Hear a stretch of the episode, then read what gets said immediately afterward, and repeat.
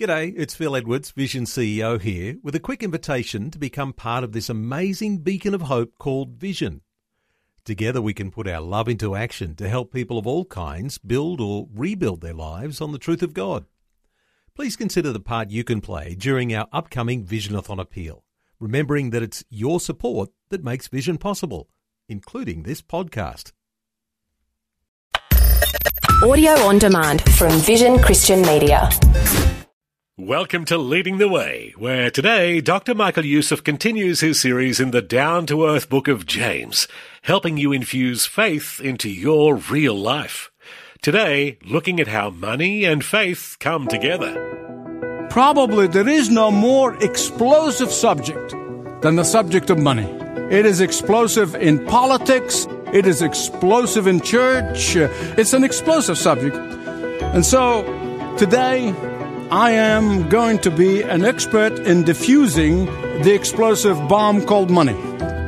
Dr. Youssef tackles this volatile subject in just a moment. First, though, if you have any questions about beginning or going deeper in your faith walk, let me encourage you to begin a conversation with one of our compassionate team members. Just fill out a quick contact form at ltw.org slash Jesus. Well, to give Dr. Youssef just as much time as possible for today's message, listen with me as he begins now. John D. Rockefeller said, I have made many millions, but they have brought me nothing of happiness. Railroad magnate William Henry Vanderbilt. He was the richest man in the world at the time of his death. Before he died, he said, The cares of $200 million is enough to kill anyone. There's no pleasure in it. John Jacob Astor was the first multimillionaire in America. He said, I am the most miserable man on earth. Pioneer car maker Henry Ford. He said, I was happiest when I was doing a mechanic's job. James chapter 5, verses 1 to 6 is a commentary, blunt one, but it's a commentary nonetheless on what those statements I've just made about those folks and what they said. When he said, Listen, you greedy rich, weep and wail because of the misery that is coming upon you, he makes a statement not to the pagan non-believers like those people I just read to you about, but he's talking about believers. The whole epistle is to believers. The whole epistle, I'm calling it the 12 evidence of faith. Probably there is no more explosive subject than the subject of money. It is explosive in politics. It's explosive in society at large. It is explosive in church. It is explosive in the home. And that is why more marriages uh, end up in divorce over the issue of money than anything else. It's an explosive subject. And so today I am going to be an expert in diffusing the explosive bomb called money. And there are several things that you must keep in your mind and in your heart as you listen to these words from the Apostle James. First of all, I want to tell you, James is not speaking about money. He is speaking about the use of money. Second thing is this. Remember, everyone has their own view on the subject. And I'm not here to change your views. I'm just here to point you to the Word of God. The third thing I want to tell you is this. Nowhere in the Bible, I want to repeat that. Nowhere in the Bible does it ever say that it is a sin to be rich. In fact, the Bible gives us a number of people who were wealthy. These are biblical heroes. And God used them to use their wealth in order to bless the world, literally. Think of Abraham. He was probably one of the richest people on the earth at the time. King David, King Solomon, King Jehoshaphat, Hezekiah. In the Gospel of Luke, they tell us about the wealthy women who supported the ministry of Jesus. Joseph of Arimathea, Philemon, Barnabas, Lydia, just to mention a few. So please, please, please, you must understand that the apostle James is not talking about rich people as an economic class. He's not. He is not saying that it is a sin to be wealthy. And so in chapter 5, verse 1, when James addresses those who use their wealth the wrong way, he is addressing those who use their wealth in sinful means, those who use their wealth in destructing lives of others. The Apostle James is addressing those who make money to be their God. And that happens whether a person has a hundred dollars or a million dollars. Makes no difference. Uh, James is addressing those who have placed their trust in their possessions, whether they're meager or much. James is speaking to the person who hoards and hoards and hoards and then hoards some more because they do not trust in the Lord's provision. James is speaking to those who should have used the blessings that God has placed in their hands to bless others and help the needy instead of lavishing it on themselves. James is rebuking those who spend their blessings on selfish wants and lord it over others. Instead of spending it to bless the work of God and the kingdom of God. James is speaking to these folks. And he said, one day, you're going to wake up on the other side of eternity and you have nothing. And that is why James specifically called them the greedy rich. They are the ones who should weep and howl because of the misery they're going to experience on the other side of eternity. Because that's what misery is going to be when they get there. They're going to be howling and weeping on the other side, so might as well get a head start now. get used to it. Because that's what you're going to do for eternity. And that's why the apostle Paul said, command those who are rich in this present world not to be arrogant nor put their hope in wealth, which is uncertain, but to put their hope in God who richly provides us with everything for our enjoyment. Here's the bottom line about James chapter 5 verses 1 to 4. Ask yourself the question, as indeed I'd ask myself the same question is the Almighty God or the Almighty dollar controls my life? That's the question everyone should ask, whether you have a dollar or a million. Why? Because riches tend to give us false feeling of self-sufficiency. The truth is this, please listen carefully. Your true statement of net worth is not the few things you got, the car or the house and the few savings and the, no, no, no, no. Your true statement of net worth is everything you sent on ahead to heaven. That's your statement of net worth. Because that's what be on the other side. You know, hear people say, oh, we can't take it with you. The Bible said you can. You send it on ahead. Listen, we get into trouble when we either deliberately or voluntarily forget that God owns everything. He owns all of the gold. He owns all of the silver. He owns all of the real estate in the universe.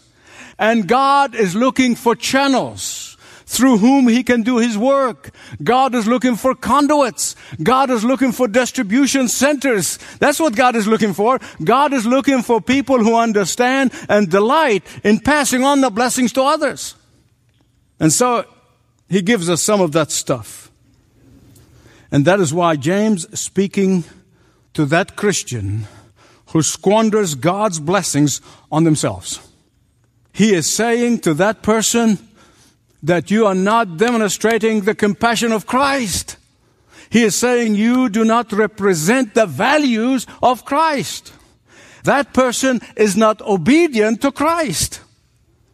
And that is why the use of your material possessions is the evidence number 10 of the 12 evidence of faith. We're getting close to the end.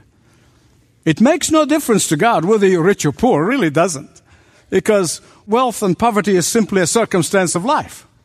What matters to God is whether you trust Him fully with what He placed in your hands or not. That's really what matters to God. If you are a believer, the Bible said you have passed from judgment of hell into eternal life. You already passed that judgment. It's very clear. I don't want you to misunderstand me. But what he's saying here, he's not talking about the eternal judgment of hell. For those of you who are in Christ Jesus, you have crossed that eternal judgment.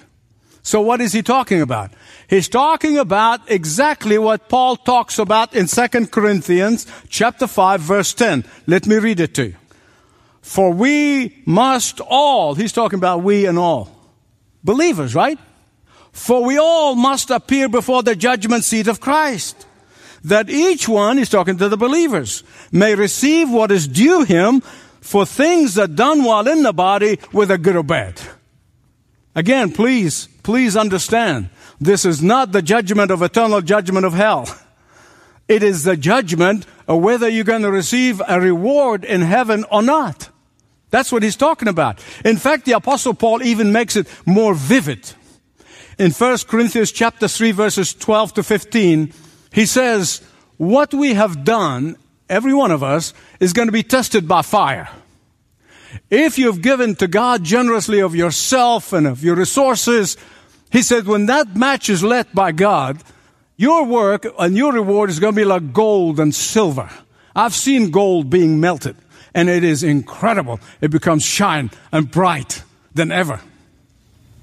He said, for those who give the crumbs of themselves and of their resources, when the fire is lit, their crumbs are going to look like hay and what you do when you light a hay with a match is going to burn very quickly and all you got is few ashes. That's what he's saying.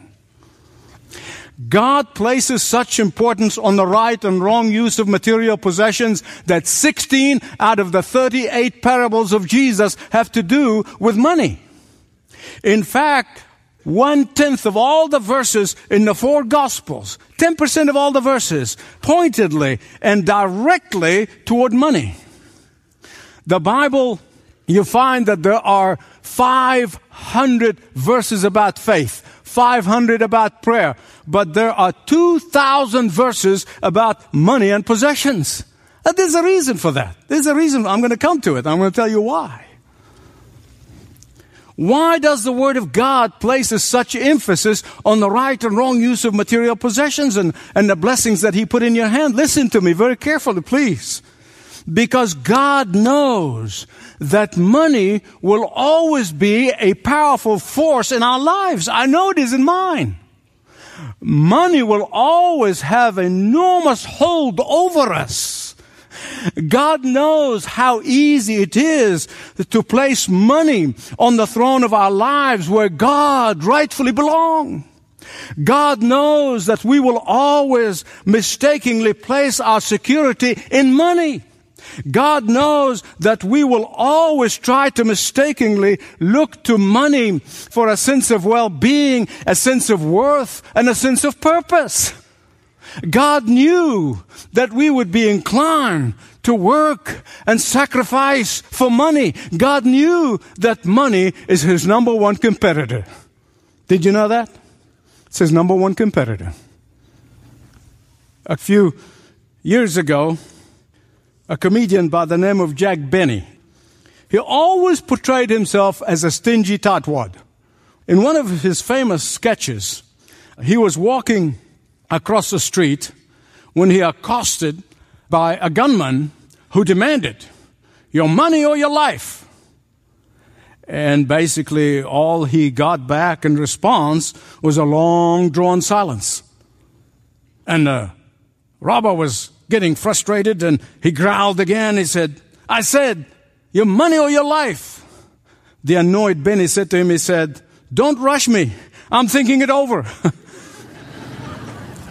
I'm sure he's thinking that. So this is ridiculous. How can anyone put money over life? And yet, there are many people in churches who are willingly risk their eternal rewards for possessions. Think about that. Even though we are warned in the scripture again and again and again, and yet statistics show less than 7% of Christians in America tithe, let alone give offering on top of that. Isn't that sad? That's a sad, tragic statistics. Hear me right on this one. A steward knows that God cares just as much for what you keep as much as what you give away. What you do with what you keep is just as important in the Lord's eyes as what you give to the Lord. Some people have a hard time deciding your money or your reward. Why? That shouldn't be a big deal. For some reason, they see this as a difficult choice.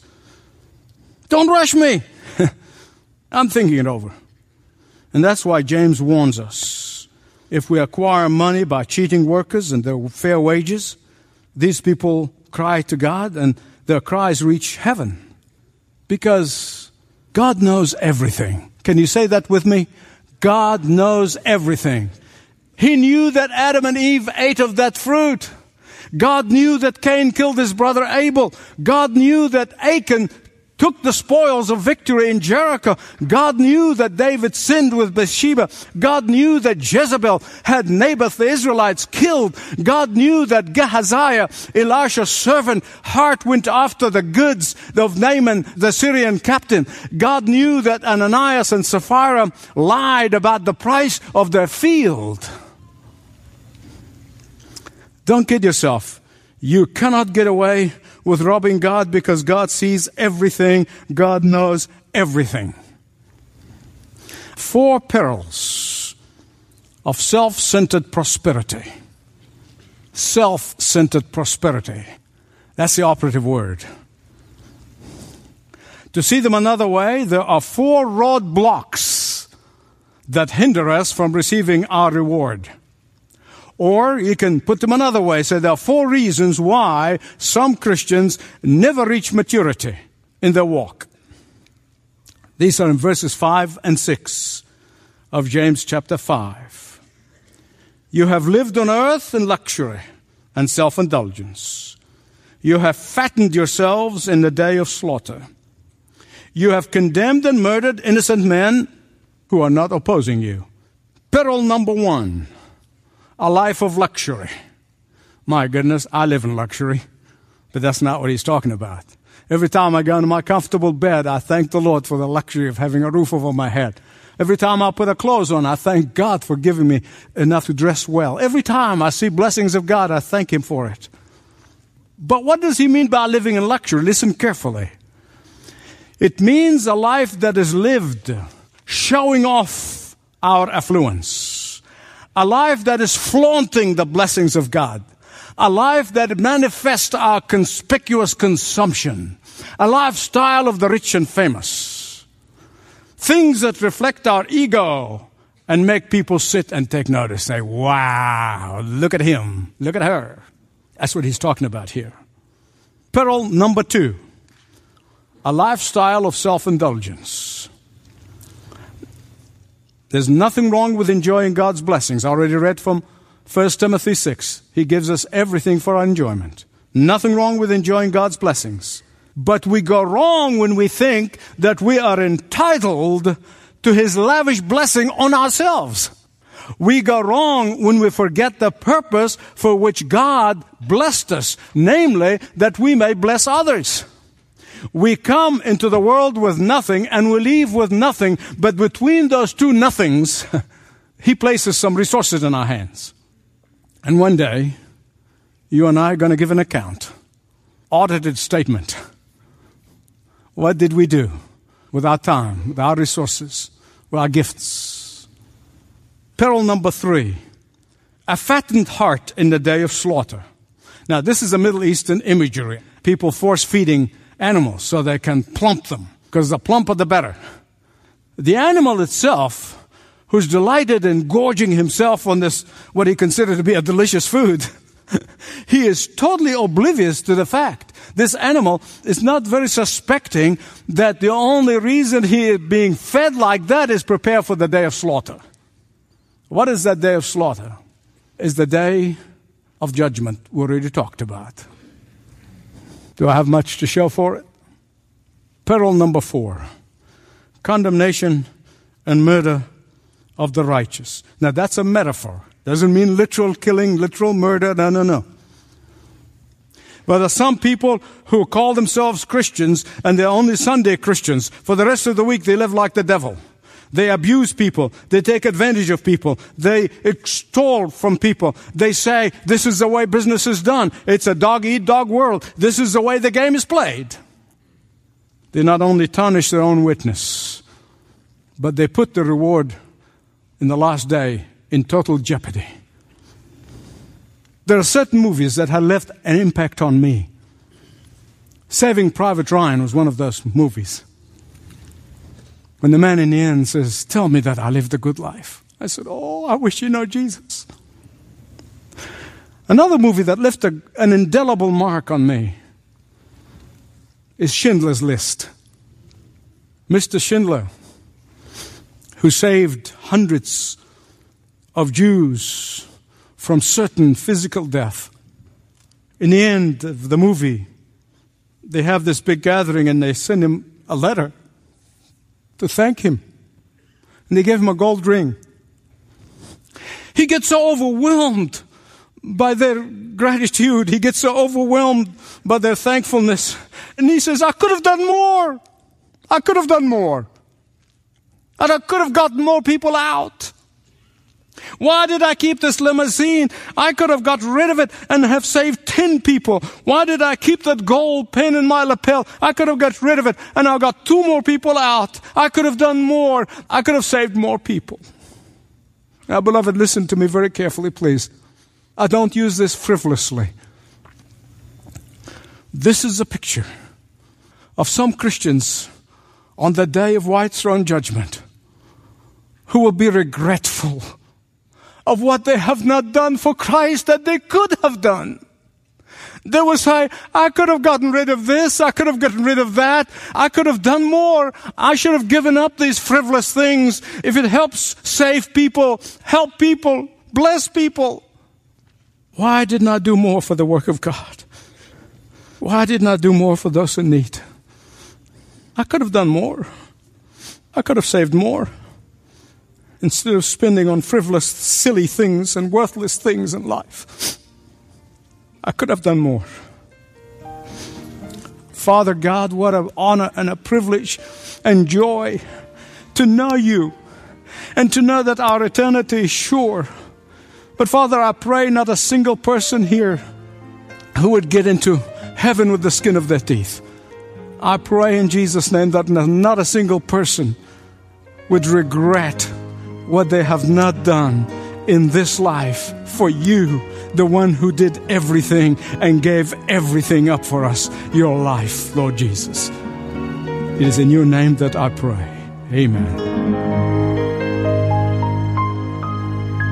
12 Evidences of Faith. That's the title of Dr. Youssef's current series on Leading the Way. If you didn't get to hear the entire message today, remember you can listen online or subscribe to the Leading the Way podcast through your preferred podcast app. Learn more of these at ltw.org, ltw.org. Well, in our last few moments here, allow me to invite you back again next time when Dr. Youssef passionately proclaims uncompromising truth on Leading the Way. This program is furnished by Leading the Way with Dr. Michael Youssef.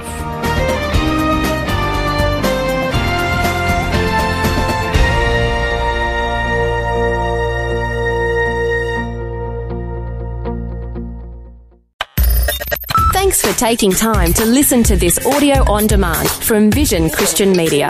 To find out more about us, go to vision.org.au.